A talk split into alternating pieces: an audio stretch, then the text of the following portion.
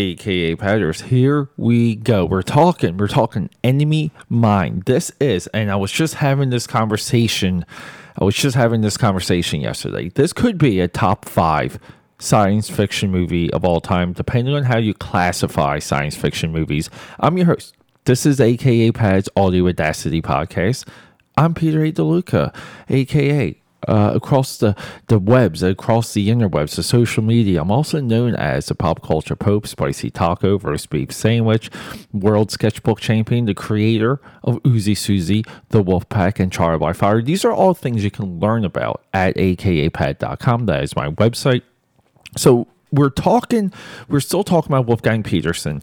I had this big discussion with a very close friend of mine, this guy named John. Uh, I work with him. Uh, you know, we were working at separate IT companies uh, on the same projects. Uh, he's now, like, you know, the last two years or so, he's been on our team. I literally love talking to this guy.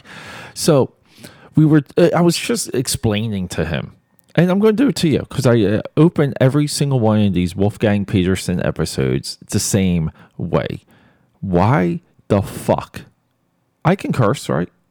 This is my show. I, I can curse. But why the fuck is no one concerned or upset or uh, just like thrown aback that we lost Wolfgang Petersen, the director of some of these movies that are um, staples in the genres that they exist in?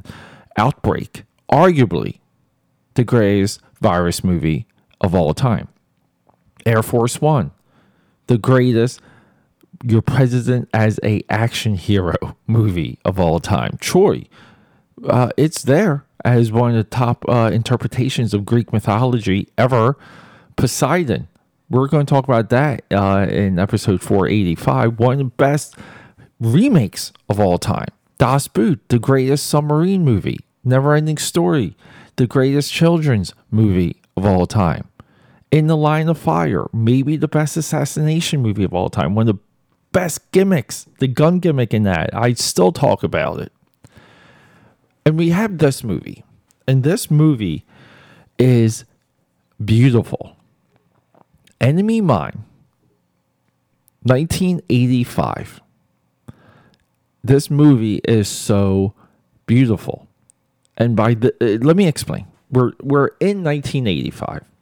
We're spending 30 million dollars, which is it's it's there. It's a good budget. But this movie looks like and feels like it's 1985 from the opening frame. But we begin with the science fiction space dogfight. Two alien vessels crash landing on, on the world. We've already witnessed loss meaning friends have died in the first couple minutes of this movie, and there's an anger. And Randy Quaid, in a fantastic performance. Louis Gossett Jr. is our alien, by the way. But but we're thrown into exactly that. We're thrown into like this alien environment, this alien war. And it just begins, you know, like it begins and you have to stick with it. And this is a part of this uh, slow disconnect that happens with older movies when we're like younger, we'll say. Now, those of you out there that are younger. But even even me, because you absorb so much that's new, it's difficult.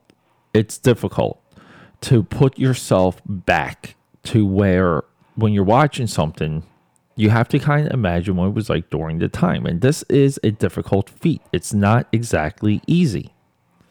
So, we get all of these awesome uh, science fiction tropes in this. The, the cool thing is the alien race are both male and female, so they die off and they give birth, which we do witness.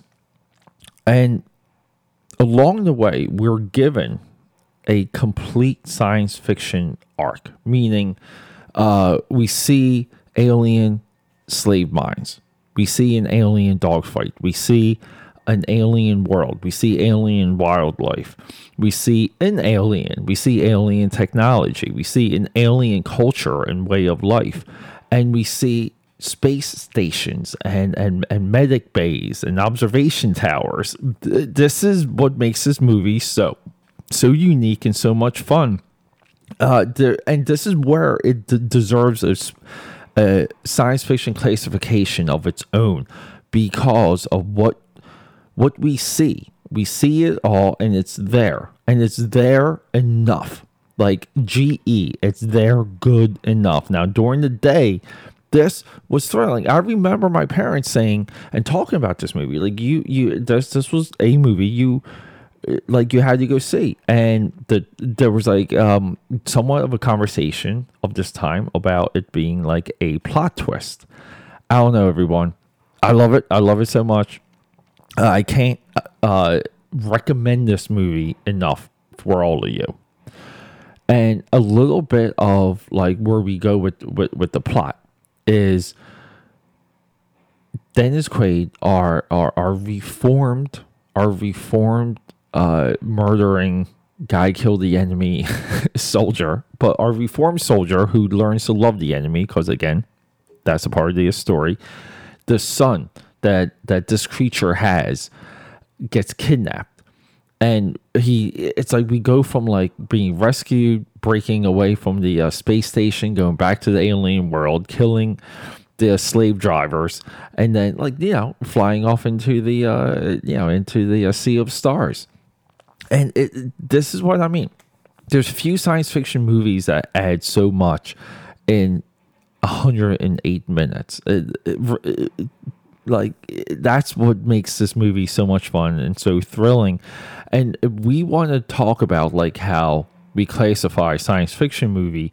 You know um, calling something like star wars science fantasy it's not uh not like uncommon you don't get a lot of pushback but this is almost the tier of of science fiction movies we you know like we have 2001 and you got to put 2001 and 2002 together uh, it's really weird that people don't uh, smash those two movies together. But then we have The Matrix, and then it, sh- it could be this movie. And The Matrix is up there because, yes, it does deal with real science, real philosophy, real metaphysics, like all of these things, okay? Which makes The Matrix uh, equally enjoyable. But this movie has a human element uh, it, it, has a want, it has a longing, there's a desperation. You root for the characters, you root for these people to to get owned, to get shot, to get killed. You know, slave drivers, I'm looking at you, but you you hope that people come out on top. And Enemy Mine does it all with every single science fiction trope, every single science fiction visual you could jam into a movie at this era. Uh, I also would argue that um, the intelligence of the production, meaning uh, what we went through while making the movie, the time frame. Uh, we're going to have this, we're going to have that, we're going to show this off. It goes through these these tiers of just visual. Okay, the visual tiers is what I'm talking about, and that along uh, amongst itself is amazingly impressive for a director to to nail because you're you're shooting indoor, you're shooting outdoor, you're shooting on mats, you're shooting on delicate sets, you're you're shooting on limited sets. You're shooting actors doing big sequences in makeup. You're, putting a child. Uh, let's not forget the child alien in this movie is is in full makeup on their lights all day this uh, it, the more you dig into this movie, the more it reveals itself. It's got to be the third. I mean, it's it's the third greatest science fiction movie of all. It, it really is. AKA Patterson. I cannot recommend this movie enough. Enemy Mine, Wolfgang Petersen. Now, and this is a part of his golden, we'll call it the golden trilogy, which is Das Boot, Never Ending Story, and Enemy Enemy Mine. And he goes back, he stumbles with Shattered, 1991. We talked about that, the neo noir film noir movie. Uh, it's still commendable in so many ways, but he like legit outside of Shattered, um, his entire career is a perfect run. No one uh, no, uh, no one has that. It's unbelievable. AKA Patters, we're going to wrap up for now. Wolfgang Petersen with episode 485. We're going to talk Poseidon and I'm resisting doing a Poseidon deep dive because I'm so fascinated with that. Um, a lot of people forget Poseidon, uh, a legit film franchise. Rocking and rolling, Peter A. DeLuca here, signing out. Don't forget to go to akapad.com, sign up for some free Wolfpack trading cards. I love you, folks. Goodbye.